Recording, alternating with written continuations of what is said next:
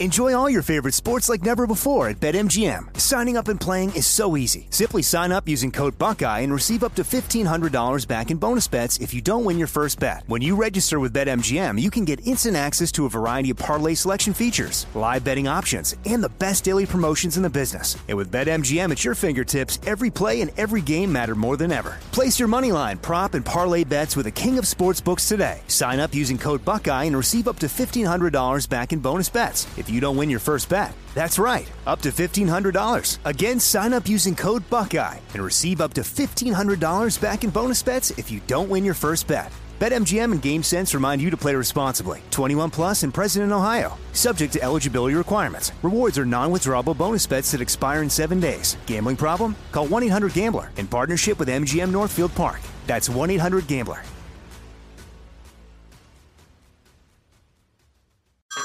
Hey everyone, it's Ted from Consumer Cellular, the guy in the orange sweater, and this is your wake up call. If you're paying too much for wireless service, you don't have to keep having that nightmare. Consumer Cellular has the same fast, reliable coverage as the leading carriers for less. And for a limited time, new customers receive their second month free when they sign up and use promo code MONTHFREE by May 31st. So why keep spending more than you have to? Seriously, wake up and call 1 888 freedom or visit consumercellular.com. Taxes, fees, and other third party charges will apply. See website for additional details. Hey, it's Will Friedle. And Sabrina Bryan. And we're the hosts of the new podcast, Magical Rewind. You may know us from some of your favorite childhood TV movies like My Date with the President's Daughter and the Cheetah Girls movies. Together, we're sitting down to watch all the movies you grew up with and chat with some of your favorite stars and crew that made these iconic movies happen. So kick back, grab your popcorn, and join us. Listen to Magical Rewind on the iHeartRadio app, Apple Podcasts, or wherever you get your podcasts. Brought to you by State Farm. Like a good neighbor, State Farm is there. Nowadays, 20 bucks barely gets you a burger and fries, or maybe a quarter tank of gas. You know what it will get you though? For just 20 bucks a month, you can get unlimited talk, text, and plenty of 5G data from my sponsor and my cell phone company, Pure Talk. Make the switch today and save an additional 50% off your first month. Choose a wireless company who shares our values. Go to puretalk.com slash Jesse to switch today so you can actually afford that burger and fries. That's puretalk.com slash Jesse. You don't have to dip forever. You know that, right? You don't have to smoke forever. And the reason I say it like that is I have been that guy. I, have been that guy. I dipped for so long. And what would happen is I would decide I'm going to quit. Ah, it's bad for me. I'm going to quit. I'm a man. I don't need any help. I'm just going to quit cold turkey. And I would fail time and time and time again. I tried things like the patch. That didn't work. Gum, uh, sunflower seeds. I, I tried it all. It's just a matter of finding the right thing to help you quit. That's Jake's Mint Chew. Go, put in your dip. Just make sure it's Jake's Mint Chew. It's tobacco free. It's nicotine free. It's even sugar free. And I highly recommend, just a personal choice, I highly recommend their CBD pouches because it really helps take that extra edge off. Get a jakesmintchew.com. That's jakesmintchew.com. Make sure you use the promo code Jesse at checkout. When you do that, you get 10% off.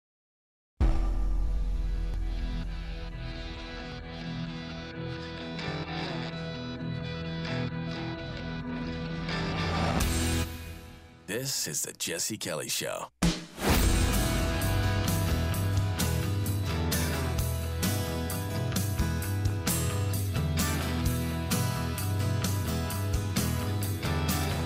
For conspicuous gallantry and intrepidity at the risk of his life above and beyond the call of duty at Saipan, the Mariana Islands, 19th of June to the 7th of July, 1944. This is Mr. Thomas A. Baker. United States Army. When his entire company was held up by fire from automatic weapons and small arms fire from strongly fortified enemy positions that commanded the view of the company, Sergeant Baker voluntarily took a bazooka and dashed alone to within a 100 yards of the enemy. Through heavy rifle and machine gun fire that was directed at him by the enemy, he knocked out the strong point, enabling his company to assault the ridge. Some days later, while his company advanced across the open field, flanked with obstructions and places of concealment for the enemy, Sergeant Baker again voluntarily took up position in the rear to protect the company against a surprise attack. and came upon two heavily fortified enemy pockets manned by two officers and 10 enlisted men, which had been bypassed. Without regard for such superior numbers, he unhesitatingly attacked and killed all of them. 500 yards further, he discovered six men of the enemy who had concealed themselves behind our lines and destroyed all of them. On the 7th of July 1944, the perimeter of which Sergeant Baker was a part was attacked from three sides by from 3,000 to 5,000 Japanese. During the early stages of this attack, Sergeant Baker was severely wounded, but he insisted on remaining in the line and fired at the enemy at ranges sometimes as close as five yards until his ammunition ran out. Without ammunition, and with his battered to useless, and with his weapon battered to uselessness from hand to hand combat, he was carried about 50 yards to the rear by a comrade who was then himself wounded. At this point, Sergeant Baker refused to be moved any further, stating he preferred to be left to die rather than risk the lives of any more of his friends.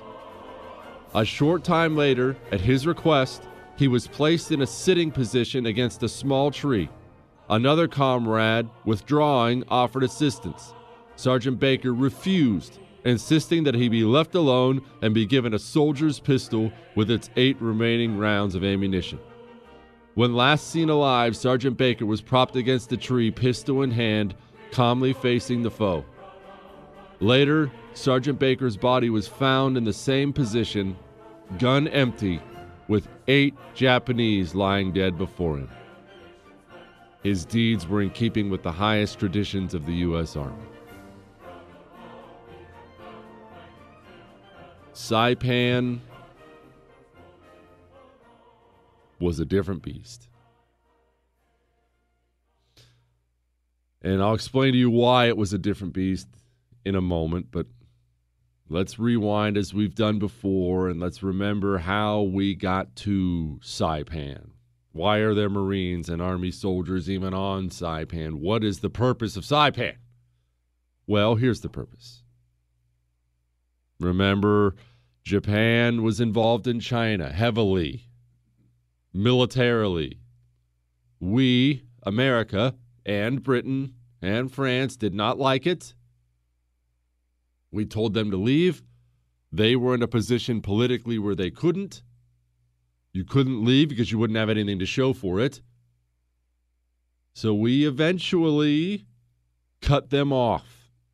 Cut them off from receiving American goods. Japan badly needed American goods. Japan did, does not have a lot of natural resources. They simply do not. Japan got angry, understandably. Japan decided war with the United States of America was inevitable, and frankly, they weren't really wrong about that. They decided their only chance, only chance against us was to hit us at Pearl Harbor. They were not trying to take out all of our Navy. That's that's a lie. I mean, they would like to have, but the goal was to hurt us so badly at Pearl Harbor that they would have enough time to fortify all the islands they were about to take right after Pearl Harbor and did take islands like the Philippines and whatnot. Fortify those islands so much that Americans would lack the spine, the will to take them back.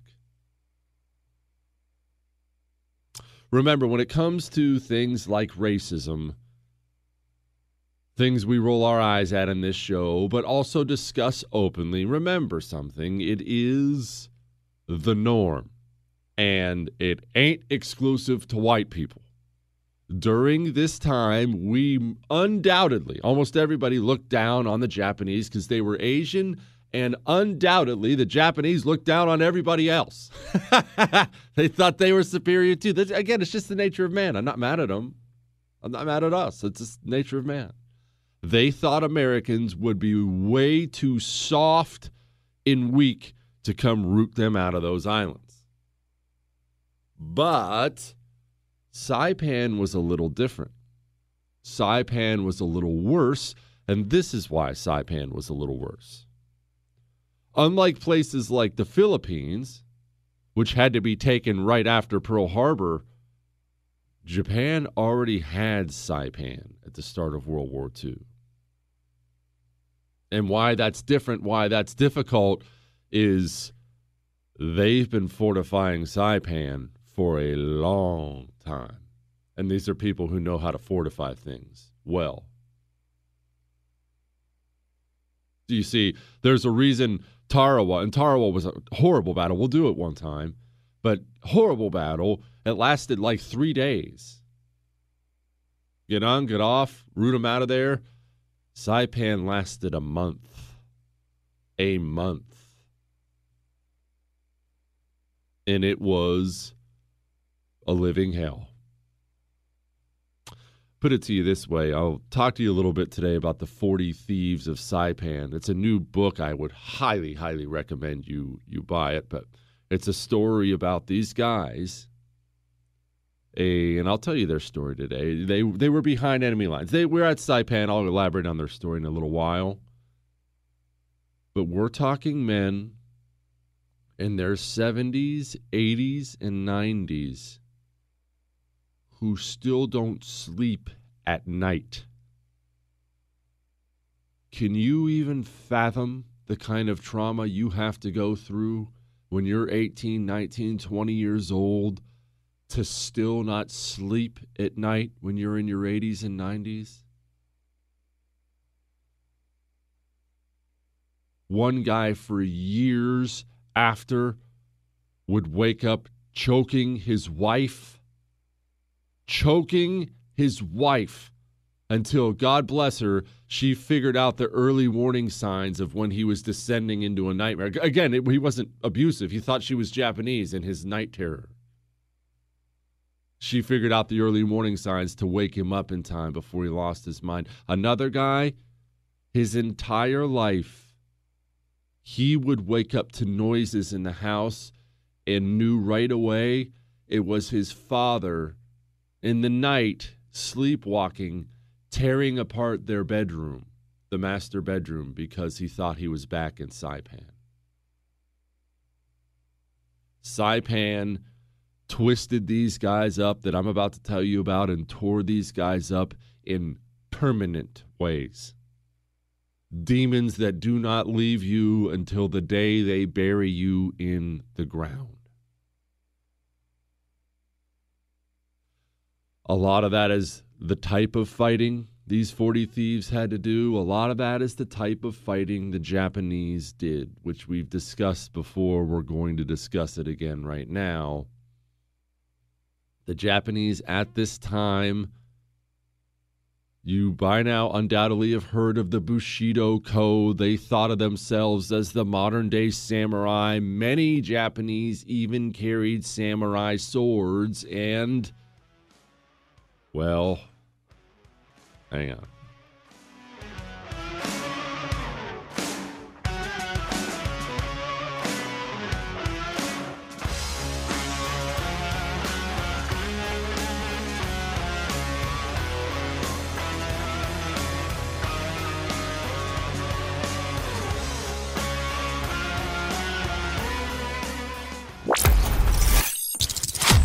Jesse Kelly Show.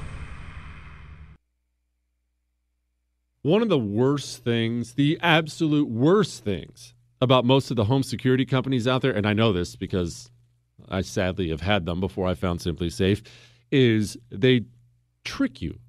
They get you in a contract. This just happened to me with my last one. You're in a contract. I had to sell my home for work two months before my contract was over. You know what they did? They said, oh, okay, but your whole three year contract starts over at your new place. I'm not even making that up. I'm so sick of that garbage. That's why I'm so happy I found SimpliSafe. They have everything you need sensors, cameras, everything. It's all sent to you. You place the sensors, you plug it in, it's all professionally monitored. And you know what?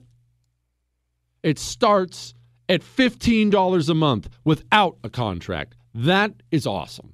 Go to simplisafe.com slash Jesse. That's simplisafe.com slash Jesse. That gets you free shipping and a 60 day risk free trial.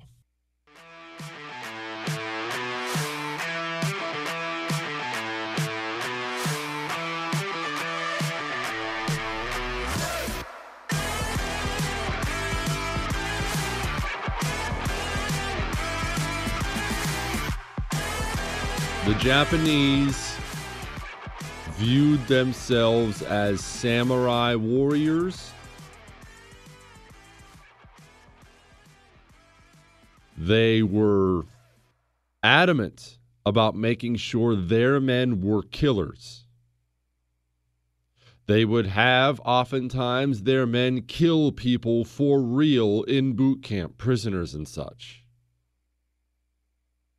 Those samurai swords, they would practice on prisoners, lopping their heads off.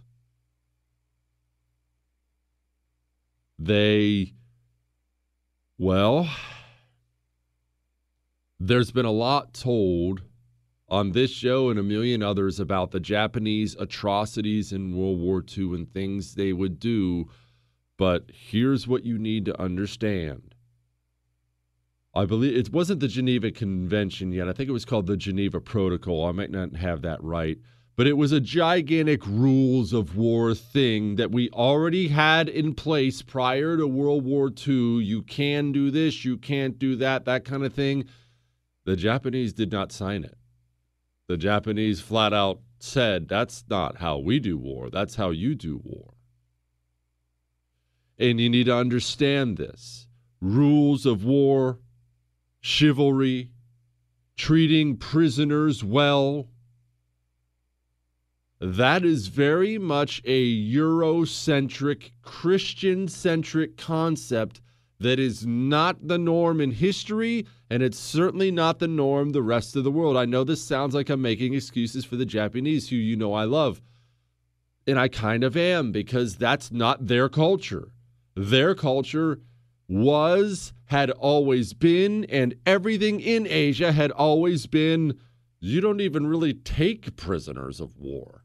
Prisoners? Uh, what, I'm going to take their guys and feed them and stuff? Are you out of your? No, we're going to kill them. We'll probably even practice stuff on them. Sounds barbaric, is unquestionably barbaric, but they'd never done it any other way. It is the norm in the history of the world. It is. And remember, they considered Americans to be soft. They really considered everybody to be soft. They were all about terror, trying to stoke terror in the hearts of Americans. Well, really, everybody, every single chance they got. What I mean by that is they even had, you've probably heard of Tokyo Rose. If you haven't, here's who Tokyo Rose was a lovely sounding woman. You can actually go hear her voice. I believe her videos are still up on YouTube. They have, you know, clips of her voice on there lovely sounding woman, would play all the hits from America. And then, in between the music that people were listening to on board the naval vessels who picked up the Navy signal. So, you have a bunch of Marines on a naval vessel sitting there cleaning weapons, working out, and such, listening to the pop songs of the day. And in between the pop songs of the day, Tokyo Rose would come on the radio and inform all of them that they're all going to die. In the sweetest voice in the world, right? Do you think that would be a little disconcerting? A little creepy?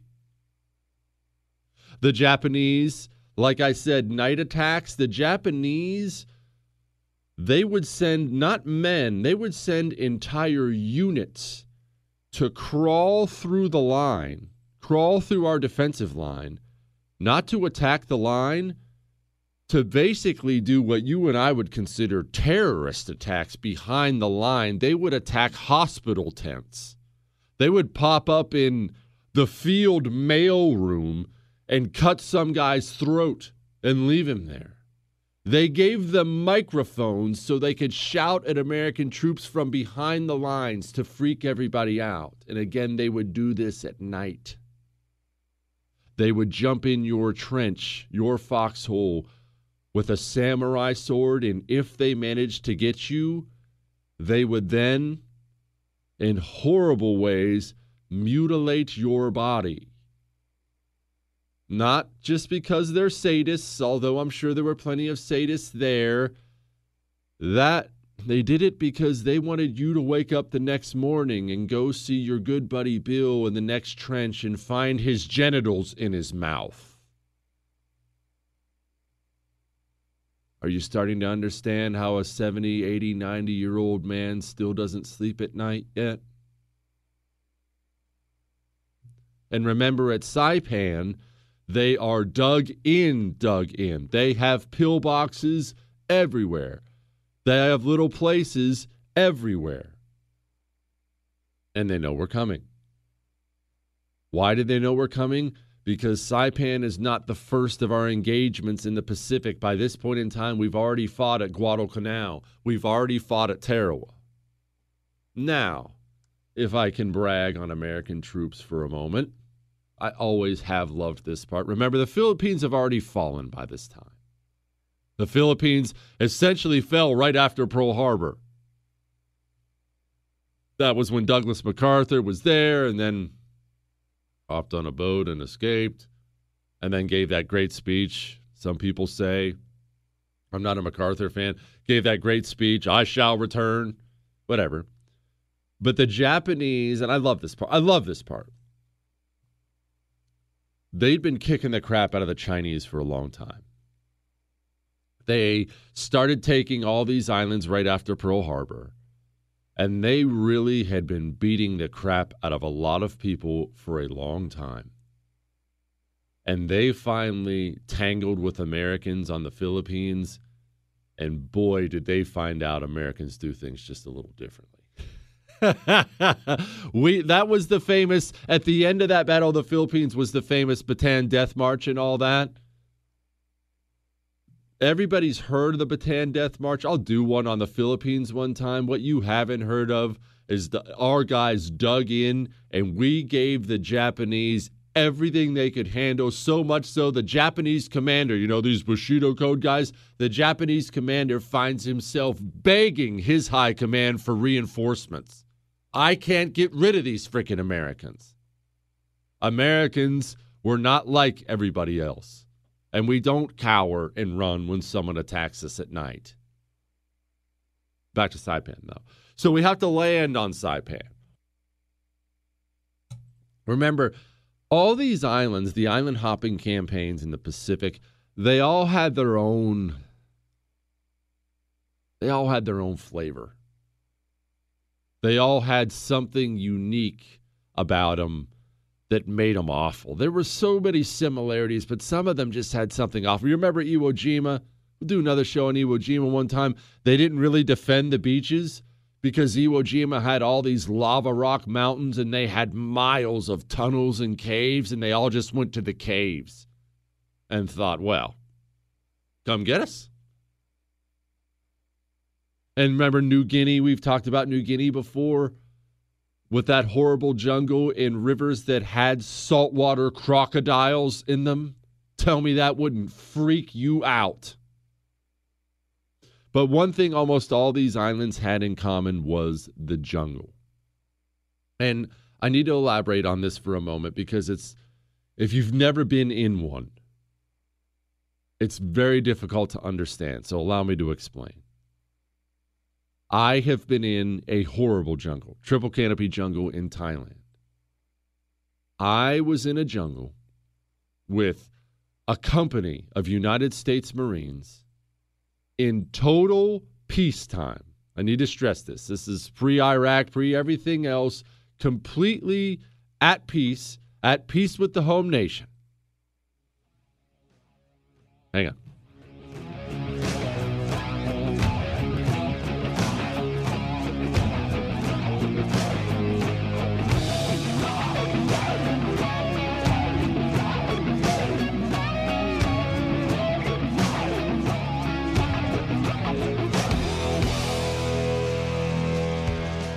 I love my Raycon earbuds, and I love them because they're so unbelievably comfortable. And look, I love the bass too. I love the clarity of the music, the voices when I'm listening to podcasts. I love it all. I do. But man, none of that does me any good at all if my ears hurt when they're in. And on all these other earbuds that I've had my ears hurt.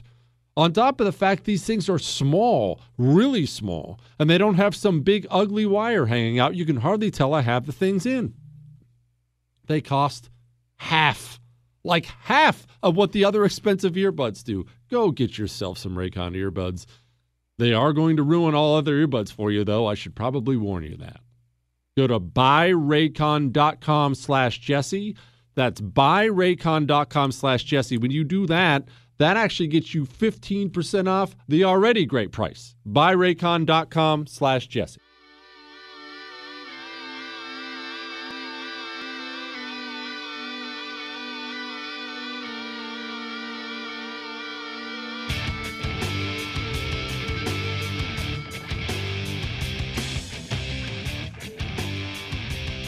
You see,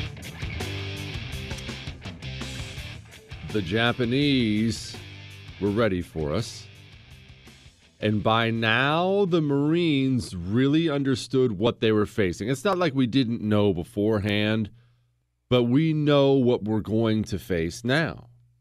We know these are not people who surrender. We know they will either do a banzai charge, which they finally stopped doing towards the end of the war. For those of you who don't know, a banzai charge is when they, straight out of the movies, they would fix bayonets and just run as a large group. And I mean, a thousand of them. In this battle, I think there was one that was two or 3,000 of them, would just uh, fix bayonets and just run right at you and charge, which sounds really, I mean, kind of cool horrifying but kind of cool but they never worked or they rarely worked i should say even the one here it caused a lot of casualties on us but you, all your men just get wiped out that sounds great in you know in the japanese folklore but when you're chasing when you're running straight at a bunch of united states marines you're just going to die before you get to them it doesn't work. But they were still doing them here. So the marines knew they were going to face that. The marines knew You can't really take Japanese prisoners. And people get uncomfortable talking about this because you don't like to think about our guys, greatest generation, all this other stuff, doing anything, you know, that wasn't clean.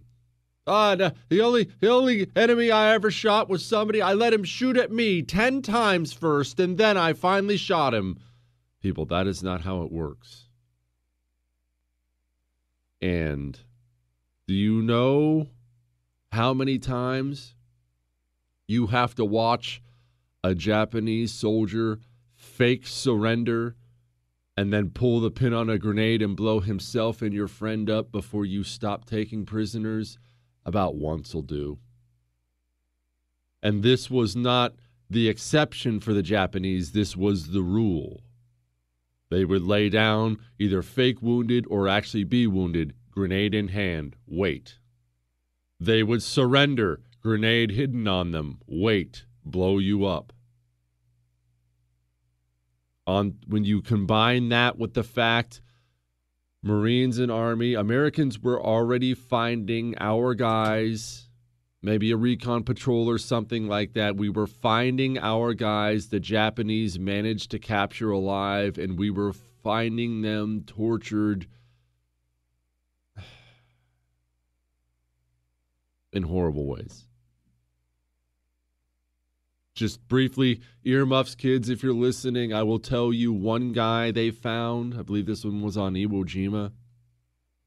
They captured him, dragged him down into the caves they broke out all of his teeth, tore out his fingernails, took some kind of club and broke almost every bone in his body over the course of three days.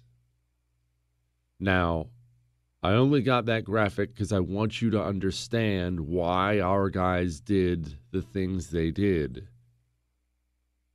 You're a Marine fighting over there. You find one of your friends that's had that done to them. How many prisoners are you taking? You're not. And because we knew the Japanese were extremely capable jungle fighters, we decided we were going to answer that call, and we came up with this group. It was the Scout Sniper Group of the 6th Marine Regiment. Now, Scout snipers are elite Marines.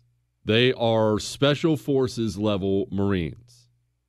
Once you're already an infantry Marine, it's very, very difficult to leap from that to Scout Sniper. Most people do not make it. The guy in charge of this unit, of putting together his Scout Sniper unit, which was going to do a lot more than just Scout sniping, you see, this was going to be a behind enemy lines unit. Try to think of the type of man you have to be with everything I just described to you, the way the Japanese did their business. What kind of man do you have to be to willingly leave your lines alone with no backup and sneak into that person's territory? Remember the guy who had all his bones broken? Well, he starts looking, he gets to hand pick his unit of scout snipers. And I love this part. This is the best part. He only wanted Marines who had brig time. Brig time is jail, Marine Corps jail. He only wanted Marines who had brig time for fighting because, and I think this is a direct quote from him the guy who wins the fight goes to the brig, the guy who loses the fight goes to the infirmary. I want guys who get into trouble and win fights. He selects his unit, and they not only begin to train with sniper rifles. Remember what this unit is there to do. They are there not even to blow up structures, really. When they go behind enemy lines in Saipan, they were not there to blow up structures because Americans wanted Saipan. They wanted those structures because Saipan had a great airfield. That's why we were there. And Saipan, Saipan would allow our super fortresses to finally reach Tokyo. We are there because we want to take it, not destroy it. So, this behind enemy lines unit, they were there to map things out, recon things, and they were there to assassinate people. But what really, what can't you do? What can't you do if you are behind enemy lines in the Saipan jungle? What shouldn't you do? You shouldn't shoot your weapon. They were trained to only shoot their weapons as a last resort. So instead, they trained them extensively with knives. The guys would carry six different knives on them for the different ways they would use them on the Japanese. I'm not making that up. Haven't heard of these guys, have you? I bet you'd be buying that book. Now, you know what, Chris? Reach out to that author. We're getting that, that, that author on.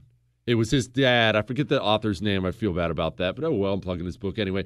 I forget the guy's name, but his dad was was the guy who led this group, the 40 Thieves. Six different knives. They also had garrets. Do you know what a garret is, Chris?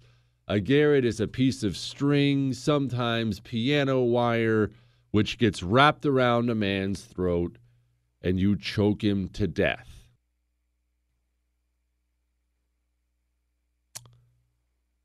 That is how you wake up 60, 70, 80 years old with nightmares because people, the difference between shooting a man at one or 200 yards with your rifle and choking the life out of him with a rope you brought along, it is a big, big difference. That is up close and personal. Very, very personal. And these freaking guys by the way, in case you're wondering why they called them 40 thieves, Marines were and are infamous for stealing. When I say that, I mean, I don't mean they're out there shoplifting, robbing banks, or anything like that. Marines are Well, hang on.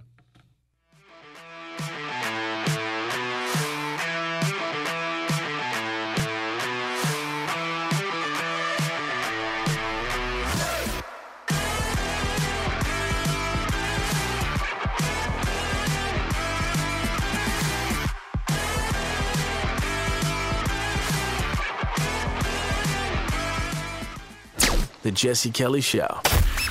On air and online at jessekellyshow.com.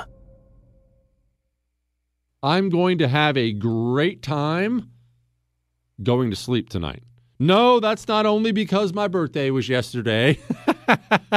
it's because my ebb sleep makes it so I look forward to going to bed now. And I'll be totally frank with you, there was a long time where I didn't feel like going to bed. I mean, what's the point? What, I get to go lay there and toss and turn and be miserable? Eventually wake up, get a glass of water, sit around, maybe read something, go back, try again, just accept the next day's going to suck. I don't do that anymore because my ebb sleep provides continuous cooling to my forehead area as I sleep, which calms down those racing thoughts that kept me awake, puts me asleep faster, and keeps me asleep. Go. Go to tryebb.com slash Jesse. That's tryebb.com slash Jesse. Use the promo code Jesse when you're there. That actually gets you 25 bucks off.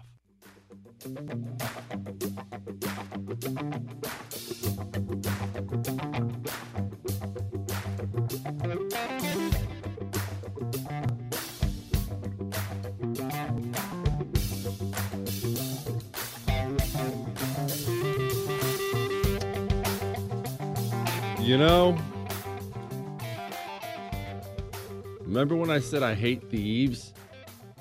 Doesn't really apply here because here's the situation for you who are unaware. Chris, do me a favor while I'm talking. Look up the budget for the United States Army. This year, last year, doesn't matter. You look up the budget for the Army, Navy, Air Force, and Marine Corps. The Marines are thought of as elite. The Marines are the first to fight. The Marines are considered the superior military branch. I don't care what you say, they just are thought of that way for a reason. And a big part of that is this they are a department of the Navy, they are the redheaded stepchild of the Navy. They don't have great gear. They don't have a big budget. Do you want to know what happened in Iraq to me? We were carrying M16s from the Vietnam era when we went to Iraq in 2003. I'm not making that up. One of my buddies, your weapon is separated, uh, you know, an upper and lower receiver. One of my buddies had to duct tape his upper and lower receiver together. I'm not exaggerating. And this is maybe the best part. We'd been there for months and the war was over and we fought our way through it. We had a bunch of Army National Guard reservists show up.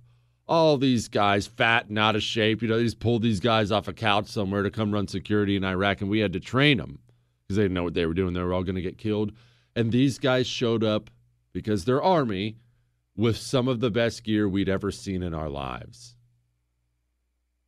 Now, back to Saipan, back to, well, the Pacific. The same situation was happening over there. The Army was there. There was plenty of Army guys, as, as the Medal of Honor citation was. There were plenty of Army guys fighting and dying. But the Army guys had all the money. The Army guys had all the gear. The Marines, they stole it all. Chris just told me the Army budget's two, 244 billion. You know what the Marine Corps budget is? 40. like I said, you don't have the gear. The Marines didn't have the food. They would steal food from the Army guys. One story I read, they stole a Jeep. They took some uh, uh, colonel, Army colonel's Jeep and stole it. They stole it all. The Marines had this story killed me. What they called laundry day. They would go out when their stuff needed clean, they would simply throw their uniforms, their dirty ones, on the clothesline and steal all the clean ones. and these 40 thieves, these scout snipers, were prolific at this. Because on top of stealing from the Army guys, Marines didn't steal from each other, mind you. But on top of stealing from the Army guys, remember these 40 thieves were on, always going behind enemy lines. In Saipan, there was actual civilization on Saipan, like cities. They would steal their way into cities and find a general store. Let me ask you, you're starving in the jungle without proper provisions? How great would it be to have your pick of a general store in Japan? One guy I read went from 180 pounds at the start of it. One month later, he was 130 pounds. When I say they didn't have enough food, I mean they didn't have enough food. They were dying of dysentery, dying of it. I have had dysentery before. I cannot stress this enough to you. Dysentery is not the runs. It's not, I ate some bad shrimp. It feels like six or seven knives are dancing with each other in your gut. And when you have to go, which is about every five minutes, you have to go. It's not it's not well if I can find a restroom you're going whether it's in your pants or whether you're seated over a toilet or whether you're seated over a jungle log hoping you don't get your throat cut while you're going. Remember those Japanese love to attack at night? Do you have any idea what it's like to be suffering from dysentery, almost dead from dehydration and many people did die from dehydration? Have your guts twisted up into knots, sitting in a foxhole at night, know the Japanese are out there coming at some point, and have to leave your foxhole to go unload?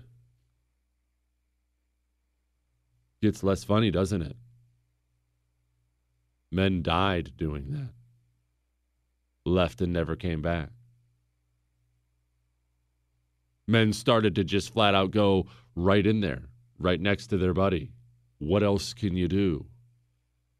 You see, it's so much dirtier than you like to imagine. And back to what I was talking about when I was talking about the jungle before. In Thailand, in peacetime, company of Marines, peaceful country, no threat at all. The jungle was still intimidating. I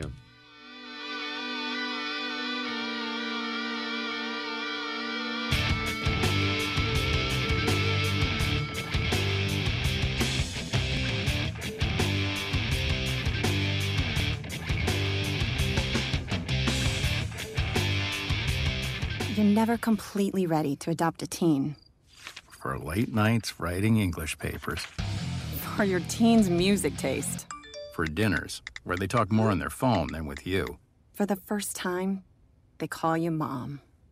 You're never completely ready to adopt a teen, and you can't imagine the reward. To learn more about adopting a teen, visit adoptuskids.org. Brought to you by the U.S. Department of Health and Human Services, Adopt U.S. Kids, and the Ad Council. Part time job, full time hustle, all time Shero to all of us. You nurture, we listen. You teach, we thrive. You lift our spirits, but we've got to lay down the truth. It's time for you, our Shero, to stretch for the stars. Start saving more for retirement now so you can feel prepared and live your life to the fullest. Get free tips to help boost your retirement savings now at aceyourretirement.org slash Shero. A message brought to you by AARP and the Ad Council.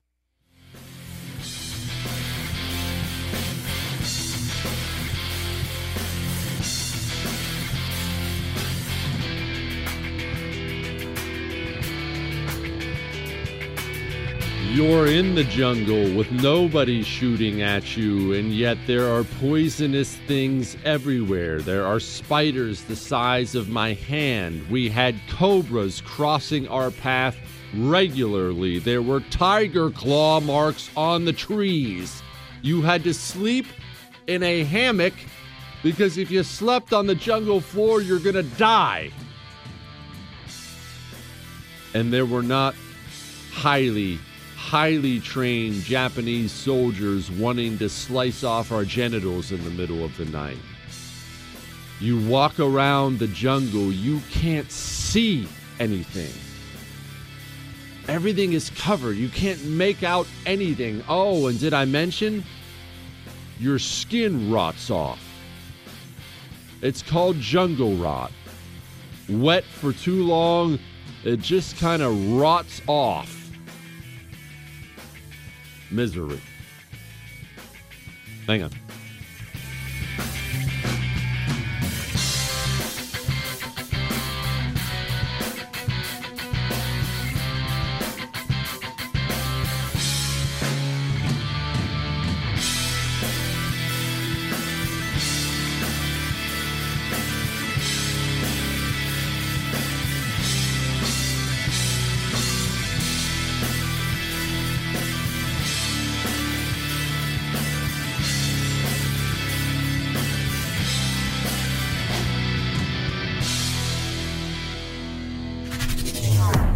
Jesse Kelly returns next.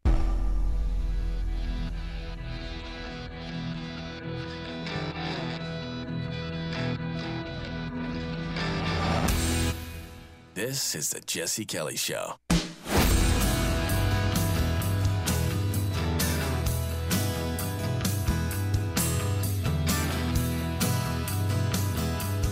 The jungle is a horrible place, a horrible place in peacetime. I didn't even mention malaria. I didn't even rem- uh, mention what's it called? Dengue fever, I believe that's how you say it. They called it, gosh, what it was it? I forget. I'm doing this off of memory here.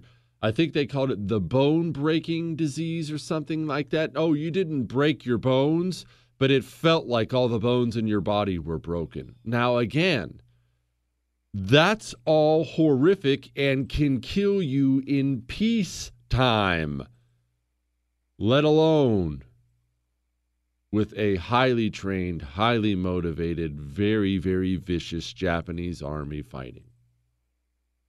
Now, to wrap this up here, we got a beachhead first day.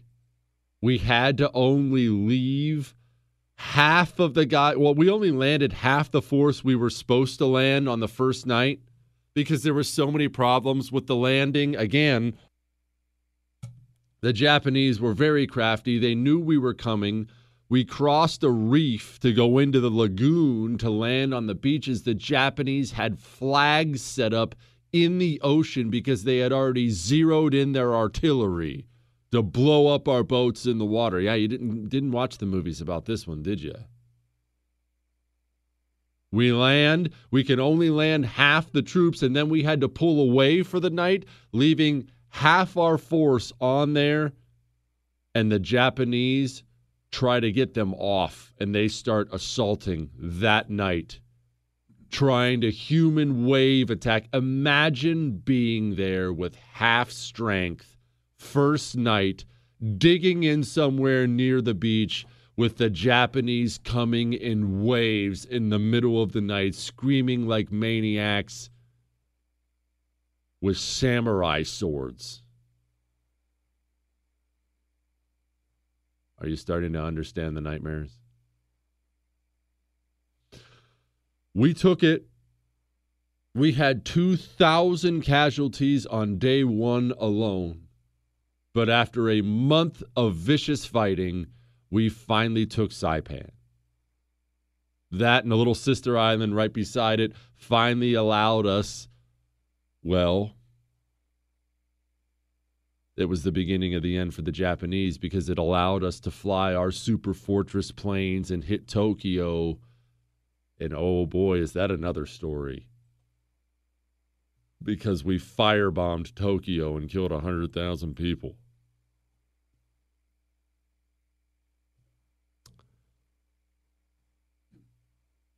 I think that you and I have a tendency to make mistakes when it comes to assessing the enemy. And it is important that we wake up from that. We see this all over this portion of the conflict. The Japanese made mistake after mistake after mistake after mistake of thinking Americans were soft, thinking they could attack us at night. And they started attacking us at night right away on the first island, and it never worked because Americans are not soft. At least we were not. Not at all. And that was stupid because they didn't understand what they were dealing with. Americans, especially in the beginning, did not understand the level of Japanese belief. Do you want to know what belief looks like in what you're doing? Do you want to know what else happened on Saipan? Saipan, remember, was already a Japanese island. They had all kinds of Japanese civilians on the island, lived there, Japanese people. When the Americans were coming, these Japanese women and children and with their babies went up to the rocky cliffs in front of the Americans and threw their babies off the rocky cliffs and then jumped down themselves. Sometimes the mother would just hold the baby in her arms and swan dive onto the rocks below. And I don't mean one or two. If you have a strong stomach, you are welcome to go Google that to this day. Americans, because we have, and by the grace of God, we have and had a different value system, were horrified by what they saw, would cry. Hardened Marines who the night before killed a Japanese soldier with a shovel would sit and weep watching this. We would get on the microphones and tell them, We're not going to hurt you. Come down. Come down.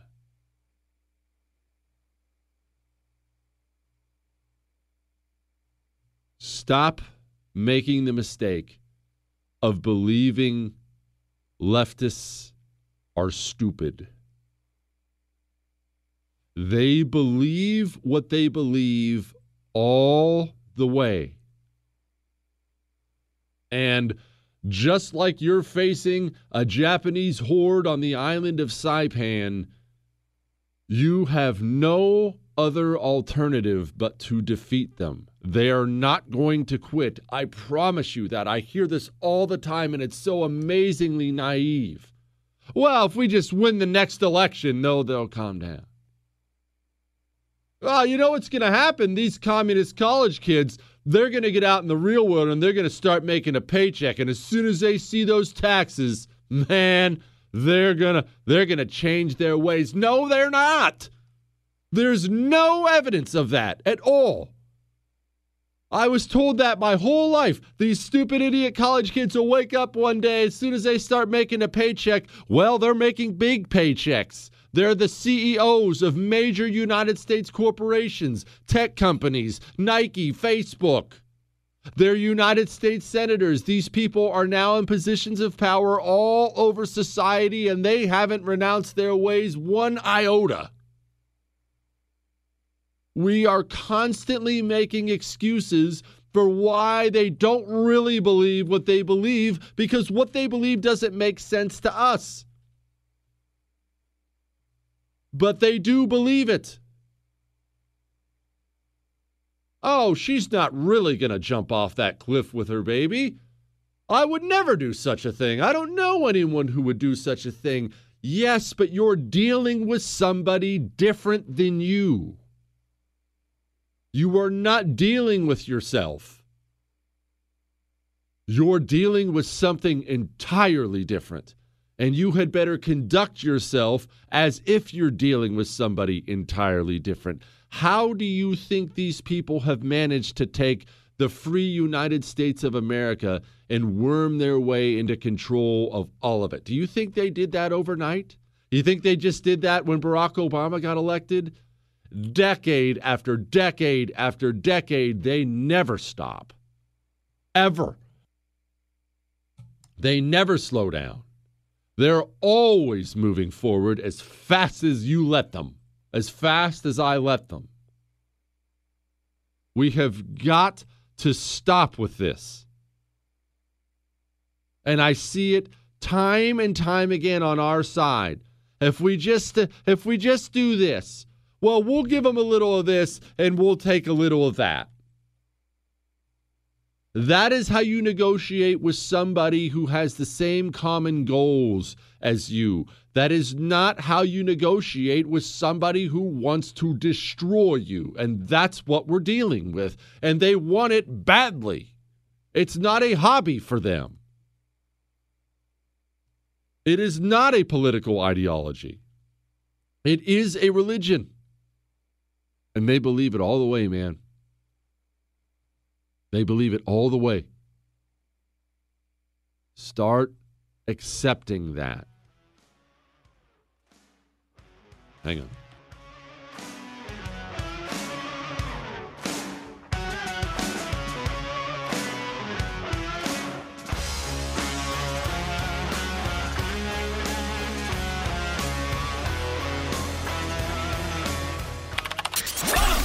Missed out? Catch up.